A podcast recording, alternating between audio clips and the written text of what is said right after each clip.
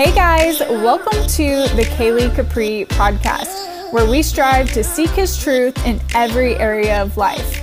I'm your host, Kaylee Capri, and your mama bear bestie, pushing you to pursue a life full of passion and full of purpose in all that you do.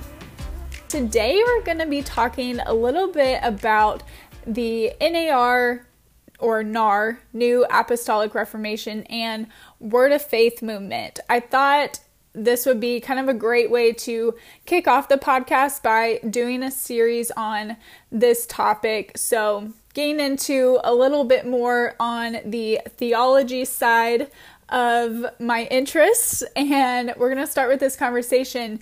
Um, we were talking about this over on Instagram, and I asked you guys if you wanted to hear more about my journey and experience coming out of this NAR and Word of Faith movement um, and Bethel kind of culture. So it was an emphatic yes.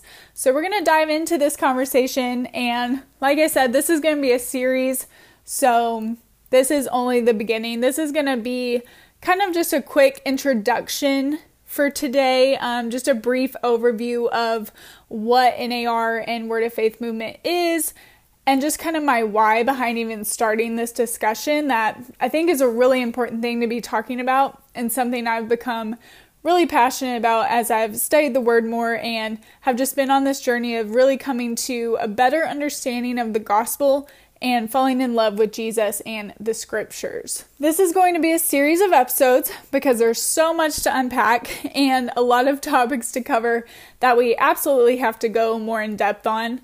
And I am by no means an expert on NAR and all the different terminologies and definitions. I honestly didn't even know what NAR was, and I had never even heard of that term, and definitely didn't even know that I was involved in it until over probably the last year or so.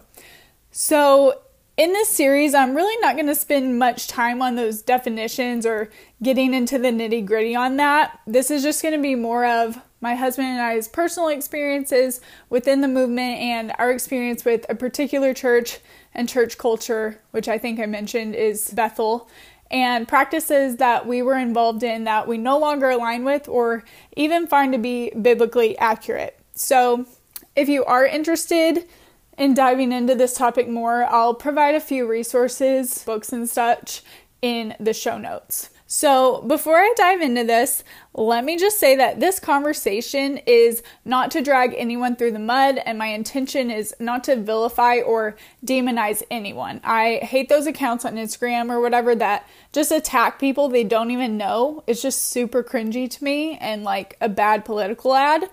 And every time I see something like that, I just get a flashback of the Parks and Rec episode where Ben Wyatt makes a campaign ad for Leslie and he's like, Bobby Newport would be the worst candidate for Pawnee. Bobby Newport. You know, it's just, it, it's blah, and I don't like it, okay? so, however, I will be sharing my personal experience, which happens to involve one particular megachurch and their culture in general. So, while my heart is not to attack any specific person or leader or pastor or anything like that, I am going to speak my concerns and things that are red flags to me and things that I believe Christians need to be aware of and need to be cautious in participating in. So, for those that don't know, I'm just going to give you a brief definition of what NAR and Word of Faith is and just kind of provide some examples of that. So, if you're wondering what that looks like, you can think of some of these mega churches like Hillsong, Bethel, Elevation, Lakewood, churches of that nature. Um, and something to keep in mind is that NAR is not a denomination, it's a movement. So you won't find like an official NAR church, it's just a shared set of beliefs. While there are some apostolic networks, um, and so you'll find like kind of lists of churches that are within the same network and supported by each other, uh, you're not to find an official this church is NAR. Like that's that's not how it works. Um, so if you're looking to distinguish if a church is a part of this movement, it's important to know what to look for. So here in a minute, I'll dive into those definitions for you. But some other things you want to be aware of that are largely associated with this movement is this overemphasis on experience over scripture, mysticism over doctrine, and a big emphasis on signs and wonders. So this movement is typically accompanied with just blatant false doctrine. Um, and I'll get into more details on that in another episode. Um, so you're going to start hearing me say this a lot because it's something I am just now beginning to grasp at the age of 28, being a Christian my whole life. But it is so, so important that you know your Bible and that you get yourself under good biblical sound doctrine teaching, okay? Okay, moving along. NAR. So, NAR, New Apostolic Reformation, is a religious movement that mostly consists of churches that previously associated as charismatic and Pentecostal but the the NAR churches have kind of strayed away from their original theology and have a different view on church governance, for example, and they put a big emphasis on modern day apostles and prophets. Another thing that's a big belief in NAR is a dominion theology, which is basically the belief that Christians are to take over everything. so, what I mean by that, for example, Bethel Church in Redding, California, they hold a seven mountain mandate belief. So they want and believe that Christians should and will be at the top of the seven mountains of influence, being arts and entertainment, media, government and military, business, religion, education, and family. So, what that actually means and looks like would be that the director or heads or most influential people in these positions of power would be Christian. And that that has to happen and be in place in preparation for the end times and in order for Jesus to even make his final return. So, it's a bringing heaven to earth in a pretty literal sense mindset and the belief that Jesus won't return until these mandates have all been fulfilled. So they believe that they are ushering in God's kingdom here on earth very literally. Um, so that's kind of that's NAR kind of in a nutshell. And then you have word of faith, which they tend to go hand in hand. I don't know of an NAR church that doesn't also practice word of faith. I could be wrong, but that has not been what I've seen so far. So, Word of Faith in a nutshell is really just exactly what it sounds like. It's basically teaching prosperity gospel. It's teaching that God's will for you always is to prosper at all times and in all areas of life. It is very much a name it and claim it game, teaching you how to access the power of your faith through the power of your speech. So, with that being said, I want to pause right here and talk about what we just heard because these definitions are important and you might even be thinking that they sound good. You might think that's all okay and you might not even see a problem with them. So let's talk about that. Because while some of these things might not seem inherently wrong, for example, I don't think there's anything wrong with desiring for there to be Christians in places of influence. Like, that's amazing. That would be awesome.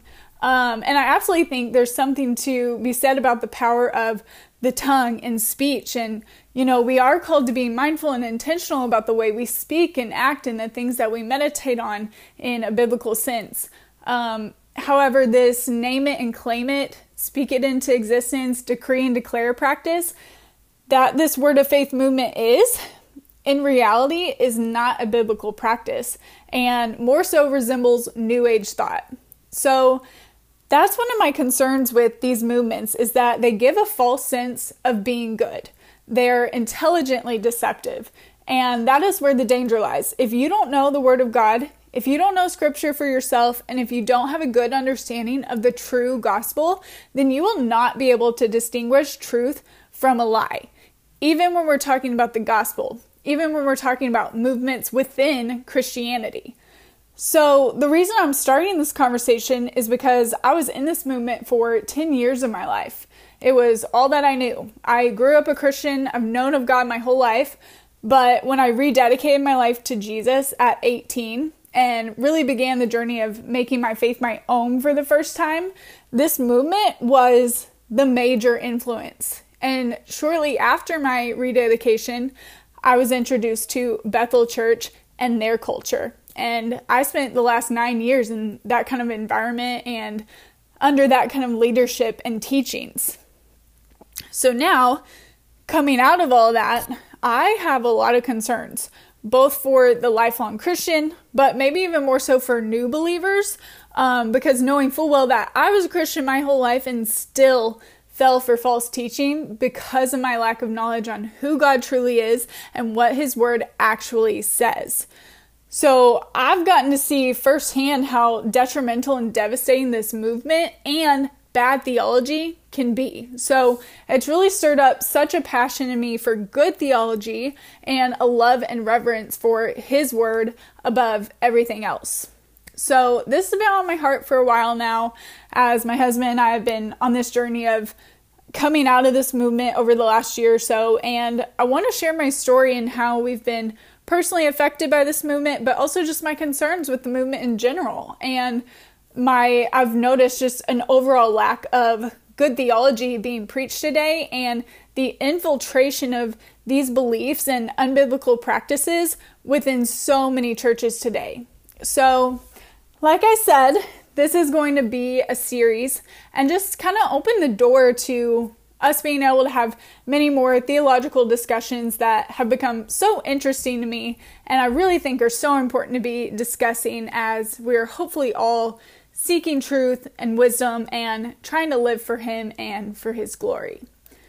So, on the next episode, I'm going to share more of my personal experience within this movement, specifically relating to Bethel and that culture. My husband and I both have individual and joint experiences with this movement, so I'm going to be bringing him on some future episodes to talk about that as well. But next time, we'll go over my personal story, my journey, um, and how I got to where I am today in my faith. And you might be listening and thinking, oh no, this is another deconstruction story. Well, this absolutely is not that. My faith is alive and well. I feel like this is the first time in my life where I've felt what it means in John 8:32 where it says and the truth will set you free when Jesus is talking about those who abide in his word. So, this is the most freedom and hope in Christ that I have ever experienced, which is kind of ironic to me when I've spent the past decade under prosperity gospel. Like you would think I might feel the opposite, but it's almost like this movement was a counterfeit all along. So, on that note, that's all I have for today. So, thank you so much for listening, and I will see you guys next time.